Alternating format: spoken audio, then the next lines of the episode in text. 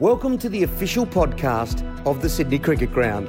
Each episode, we will be bringing to you interviews from sports teams, players, live events, plus reliving some of the ground's most historic moments. Subscribe now to make sure you don't miss an episode and let us know who you want to hear from next.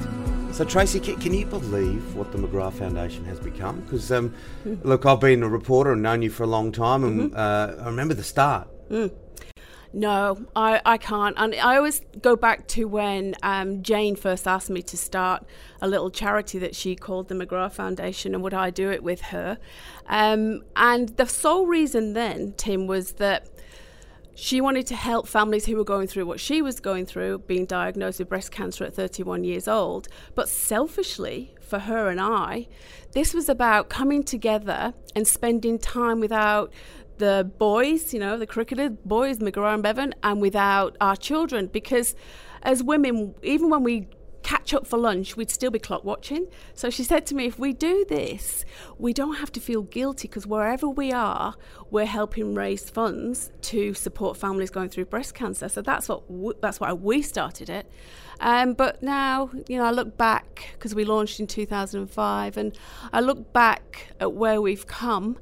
You know, which is a, a long way, and I know that even though she's not with me, that she'd be enormously proud of what Australia's allowed us to do. Oh, absolutely. And look, tell us about that friendship, Mm. um, because as you mentioned, Michael Bevan Yep. was your husband, Glenn McGrath was her husband, and Yep. they were both phenomenal cricketers with heavy schedules. And Yep. you had this most organic friendship just come to life. Yeah, um, so I moved to Australia in 1994, and I didn't meet Jane till 1996, and she's the new girlfriend of Glenn McGrath. But the awkward bit was I was still friends with his ex-girlfriend. happen. and she lived in Manly. So Glenn tells me about this English girl that he's met, and I'm saying, "Listen, Glenn, I'm still seeing your ex." and he's like, gold. "But thanks for thinking of me while you're recruiting your new girlfriend."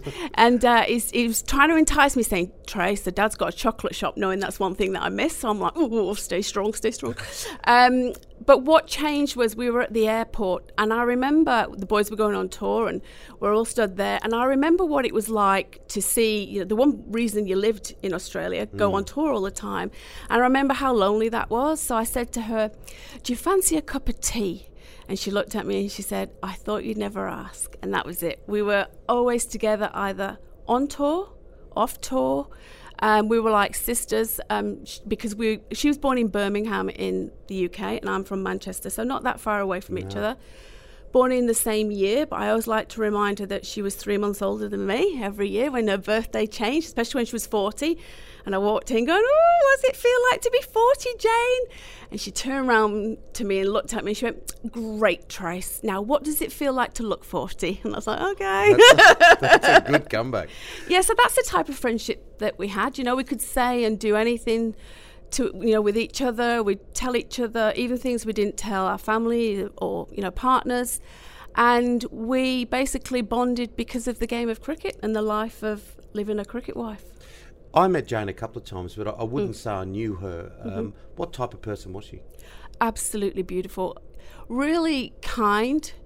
Um, I always say if you look at the Andrew Denton interview that Glenn and uh, Jane did, you will see the Jane that I knew because publicly she was quite shy, um, and that's one of the things that she said when she started the McGrath Foundation was, "I will share my story, which was difficult for her, but if I can help one family, then I'll do it." Um, but she was if you knew her, she was so funny. All we ever did was laugh all the time. She's really creative. So I'd give her a present and, you know, I just gift wrapped it. And she'd make her own, you know, bows and make her own gift labels. So mine always looked like, you know, the poor cousin. But yeah, she's just a really beautiful, kind, thoughtful, funny lady Brave too. incredibly brave, really brave. And you know, there was times there that publicly everyone would think that she's brave, and ob- obviously she was. But she always liked to say as well that there were times that she was incredibly sad. But what changed her, and I'd see it all the time, was on when she was diagnosed. As soon as she, in her own head, worked out, you know, and answered all the questions that she needed answering she then would just go, right, okay. And she'd just be like a warrior and just head down, you know, bum up and just do whatever it was that she needed to do to get through for the sake of not only herself but her family.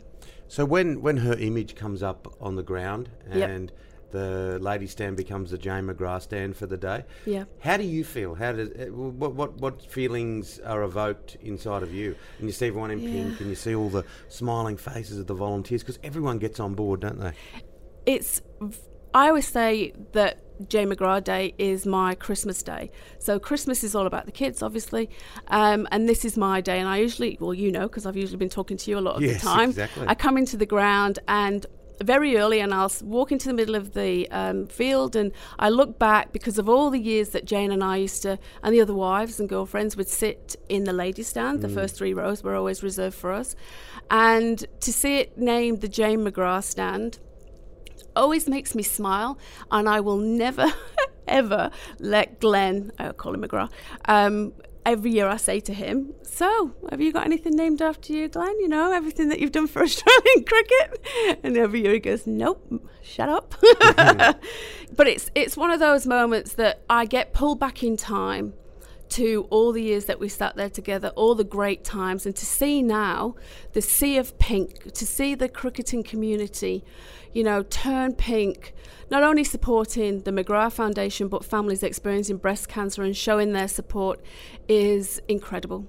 Well, what about the impact? Because you've got two daughters, um, Yep. and you're very. What, what, what about the impact on this labour of love? Mm-hmm. This very big thing Mm. uh, that that it's become. How much has it helped them? Do you think your your involvement in this? Oh, well, I'm not too sure, but I know from my perspective is that before Jane passed away, I was incredibly lucky to spend a week with her because Glenn was at the IPL playing cricket. That was Jane who wanted that because she'd always said, from being first diagnosed in 1997 when we were on Ashes tour, and um, she came to me with just a towel wrapped around her. And at that time, I didn't know what was going on, but she asked for my opinion and took my hand and felt I felt like a, a lump on her breast and um, we looked at each other and we just held each other and cried and she went on to be diagnosed with breast cancer and you know I just I know it was really tough for her but when she met what she called her angel a breast care nurse that made the difference to her life the reason why she started the McGrath Foundation so for me you know, I made that promise before she passed that no matter what happens, I will mm. continue the work that she started. And I promised her until the day I see her again that I will make sure, as my role as ambassador and director, I will travel around Australia. Um, talking about why we started, which was because of Jane's diagnosis, um, and obviously 53 women a day are diagnosed with breast cancer in Australia. So for me, doing what I do is something that I made a promise to my mate. So I do what I do because I have to do what I do. Yeah, and I think you're too too modest, but I, I could I could observe. I think that what you're doing would be extraordinary for your two young daughters to see uh, what you're doing, and it's such a great sense of loyalty and such a great sense of benevolence and the amount of money. But let's let's look at where it started because from an oak tree and acorn. Uh, it's, it all starts with the acorn, That's and it was very small, wasn't it? Just just a handful of breast care nurses. Yeah, so well, what happened is, as I said, Jane was on the Ashes tour in 1997, found a lump, and one of the other things that she noticed was that her breast had changed shape. So equally as important at the McGrath Foundation is our breast care nurses, but it's about being breast aware. And we try and make sure that all women are, uh, are checking their breasts because, as Jane said, she noticed her, hers had changed shape because she knew what was normal for her. So um, she wanted to help families, as I said.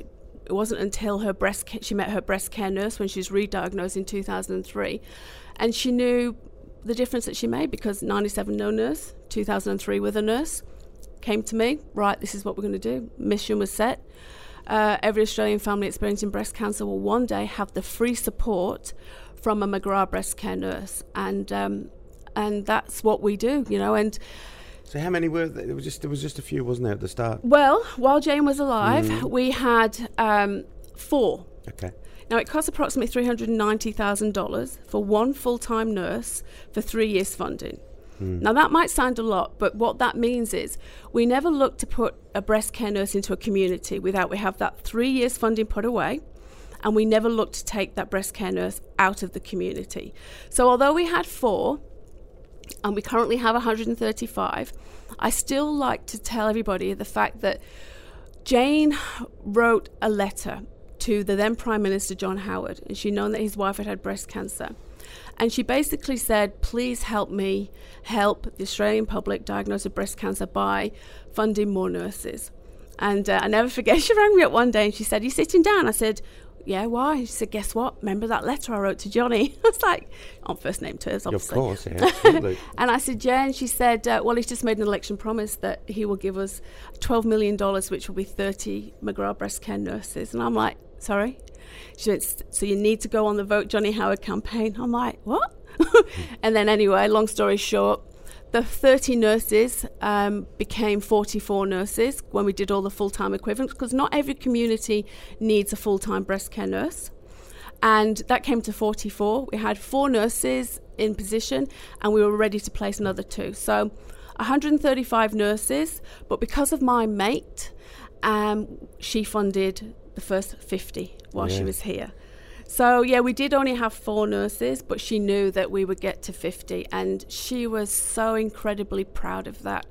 And I'm just so proud of her, you know. And every single, and I had over the last 12 years had the opportunity to speak to a lot of those who are suffering from breast yep. cancer and, and their little angels, and they all describe yeah. their breast cancer nurse as something larger than life because they come in and take care of things which normally would be almost impossible when they've got to go through the treatment that they've got to f- go through, run a household. Yeah. Yeah, and that's the thing, Tim.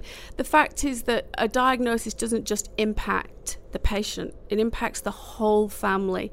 And I hear every single day that I'm traveling across Australia meeting those communities that support us. All lovely stories, uh, sad stories, but everybody always wants to give me a hug because they obviously get what we're trying to do because they get that free support from a breast care nurse. And I have husbands who'll, you know, break down and cry and say, the minute that the McGrath breast care nurse walked in, my shoulders dropped for the first time, and I felt like I was, I could relax because I knew my wife had some, you know, that support that she needed, the support that he couldn't give her, you know, and um, I just heard a beautiful story recently. I went to an event in October, which is Breast Cancer Awareness Month, and they um, had this beautiful speaker, and she was only in her early 20s, but she'd recently lost her mum. Heartbreaking. But her story was of how her mother had had the support of a breast care nurse. And she said her mother was a, a corporate lady, so traveled a lot. And one of the things that really stressed her mother out was that you know, she would travel, and even though she had her chemotherapy, her breast care nurse would then coordinate her um, with her travel. So would contact. So she went to Brisbane. She'd make contact with the McGrath breast care nurse in Brisbane, give her background of her medical, you know, um, her diagnosis and what treatment she'd have. So there was always that continuation of support, um, of care. So that might sound simple to somebody, but that's the length that a breast care nurse goes to. And, you know, to see that beautiful girl who'd lost her mother publicly thank the McGrath Foundation because it also made a mother feel like she could go on with her life as normal, you know, continue with her job as she wanted to do, but also the impact that had for the daughter too, knowing that her mum was being taken care of. And you have a great and acutely focused view of rural and regional Australia. Yeah. Of course, Glenn's from Narromine. Yep. Um, droughts and other things they need to put up with. the world doesn't stop for them, don't they? That we still no. get women diagnosed, or people diagnosed with breast cancer in those regional areas which are often isolated. Mm-hmm. And the breast care nurse goes to a whole new level. That's right. As we know, breast cancer doesn't discriminate, so it doesn't care how old you are. Doesn't even doesn't matter if you're male or female, because 164 men a year are diagnosed mm. with breast cancer, and I've met many men who've been diagnosed with breast cancer. Doesn't care, you know, how old you are, what you know, where you live, um, and you know, we've got a breast care nurse with the Royal Flying Doctors.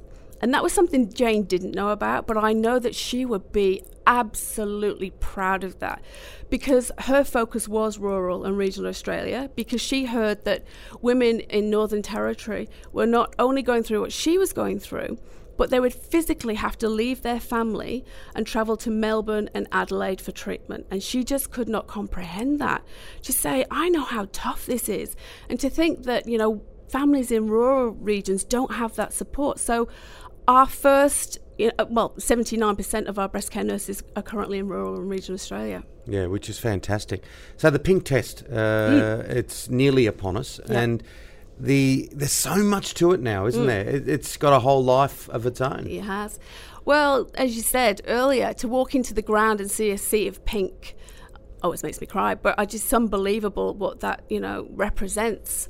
Uh, the the power of pink, and so much has been achieved. This is our twelfth test, um, pink test. But even to call it the pink test, you know, I, I see on TV the iconic pink test, and I think, oh, who would have thought? It's gone know, around the world, Trace. Exactly. Mm. I mean, who would have thought that what was started, you know, in my house of the Northern Beaches, and now is here at the Pink Test every year, and what we what this platform allows us to achieve. You know, uh, $7.9 million has been raised in the last 11 years mm. just at this pink test. Um, and that allows us to continue funding our breast care nurses, but it also helps us try and close the gap because there's still 120 communities around Australia who do not have access to a breast care nurse. So that's the thing. Yes, you see a sea of pink. Yes, there's, you know, bandanas. There's the boys give us their pink caps. They give us their shirts, um, which is absolutely amazing. But what that signifies is that we can do what we do, which is support families experiencing breast cancer through our breast care nurse program. Have you seen some uh, things that you've never seen before?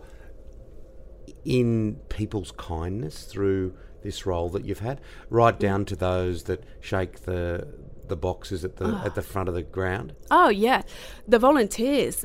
The amount of volunteers that come during the pink test is unbelievable. And they are so important because, you know, we need them around the ground, shaking the tins and giving out our bandanas. And um, but there's there's heavy corporates who give up their day and come and do that. You know, all walks of life are shaking those tins, and we are so grateful for that. It's amazing. But what, and we can't do what we do without them. But you know, all the bandanas they we sell out. We have to hold them back, and this year is going to be even more special because mm. we've got Ken Done, who's yeah, he's designed one for us. So now they're going to be collectibles. And also, and the first time you can go to pinktest.com.au and actually buy one online. Um, yeah, so there's lots of things that are happening at the ground, and you know you don't need to be at the ground to support us because you can head to pinktest.com.au and obviously you can bid for one of the shirts, one of the caps. There's loads of ways that you can support us and uh, help us close that gap of the 120 nurses that are needed in those communities who don't have access to a nurse. And everyone is, is in different levels of the economic scale. I love it when I just see a young kid flip a dollar coin in because every cent counts, doesn't it? It's beautiful. You know, Glenn always likes to say it takes a real man to wear pink. well, me and Jane used to laugh and say, yes, dear. Um, but it does. Men are very proud to wear the colour pink, especially at the ground. I remember Tim the first year we came. So, you know, there was five of us at the McGrath Foundation. We were all here at the ground. But um, because of the SCG Trust, because of, you know, Cricket Australia, we all got, it was like the McGrath Foundation, we formed it, it was friends getting together and saying, let's see what we can do. So we had these pink bandanas and we're all, all walking around, you know, make a gold, gold coin donation and there was members who were like, no, not for me, not for me. I'm like, okay, you know, fine. And then what happened was this sea of pink just grew around the ground. And then I had all the members who were not wanting the bandana coming to me and bidding for them, giving me $100 for them, and uh, just because they felt bad because they didn't have a pink bandana. Um, so, yeah, it's just, this is one of the best days on my calendar. Obviously, we do a lot throughout the calendar, but this is one of those days being in the world of cricket for as long as that Jane and I have, and obviously Glenn and Mike and the foundation. It's just one of those stages and platforms that makes us incredibly proud, not only to work at the McGrath Foundation, to, but to be Australian. Kevin Costner's Field of Dreams has got a bit of that about it, hasn't it? Build it and they will come, and that's That's that's, exactly what's happened here. Uh, is there a magic number of breast care nurses? Uh, so there was four to start with. Jane had that enormous impact, the letter Yep. to Prime Minister John Howard, Yep. and to the number where we are at now. Is there a magic number? Yes, so 135 we sit in the moment, but there's 120, as I said. So once we get a, another hundred, fund another 120 nurses, then we've reached our mission, which is a little charity. You know, it started in 2005. So that's like 255. If my yeah, maths, that's right. maths has never but been strong. What, but what happens is the thing is that's right now. Right now, And yeah. unfortunately, the number of diagnoses is rising. Mm. Now, I always like to look at the good part of that. Yes, 53 women are diagnosed with breast cancer every single day in Australia. But to me, I hope that that's because more women are checking the breast and more women are going to the doctor. And yes, if they're diagnosed with breast cancer, it's the early stages of breast cancer. And that's what we want. Because the, the statistic that I do like, if there's one that you can like with breast cancer, is if you're diagnosed in the early stages of breast cancer, by the five year mark, survival rate is 93%. So, I mean, that's what we need people doing, you know, checking your breast. And if you see any changes, going straight to your GP. which is great, and it's it's amazing to see Hmm. uh, the um, you know the survival rate Mm-hmm. where it is now, but that doesn't diminish the work of the breast care nurses, does it? Because every No. single one uh, needs treatment, and right. it's it's it's difficult at times, a lot of the time, to go through that treatment. It is, and that's that's the whole reason we do what we do. Because even from Glenn's perspective, that there was conversations because Jane wanted Glenn to continue playing cricket for Australia, because she said, the minute that you stop and you're there holding my hand while I'm having chemotherapy, breast cancer has won because it's seeped into parts of my life that I can control. So I signed up for a cricketer and you're on tour and I'm either with you or I'm in the stands watching you. And what was great for Glenn was the fact that doing what Jane wanted him to do, and obviously the man who he was, you know, a great bowler for Australia, he knew when he left her that she was in good hands with a breast care nurse. So that's the reason we exist. That's the reason why we won't stop until we get that magic number, which, as I said at the moment, is 120. But because of the number of diagnoses that are, in, are on the increase, um, that could rise too. It's been great chatting with you, as always. Finally, uh, like she was your great mate. She made, handcrafted the presents, and you went for that first cup of tea. What would she think now? Do you think if you could, if you could put your headspace and knowing the passion that she had to make a difference for others, while uh, and, and towards the end, she knew what her destiny was. Yeah, yeah, she did. Um, well, she, not until the last, because unfortunately, in 2006 she was re-diagnosed and it went went to her brain. Um, passed away in 2008. But I know that what's happened since she's been gone. Um, as I said, we went from four to now 135 nurses. We've been able to support 75,000 Australian families, and Jane said if we can support one. So I know that she would be so proud, so proud of everyone who supported the McGrath Foundation, especially, you know, Cricket Australia, the SCG Trust, who still allow us to do what we do every year.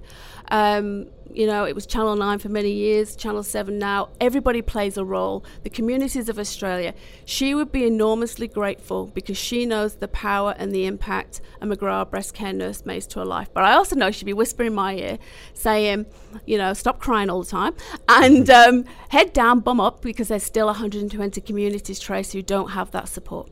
What an amazing legacy she's left. Great work that you are doing. Congratulations on all of that. Thank you. And uh, thanks for being on the SCG podcast. Thanks for having me.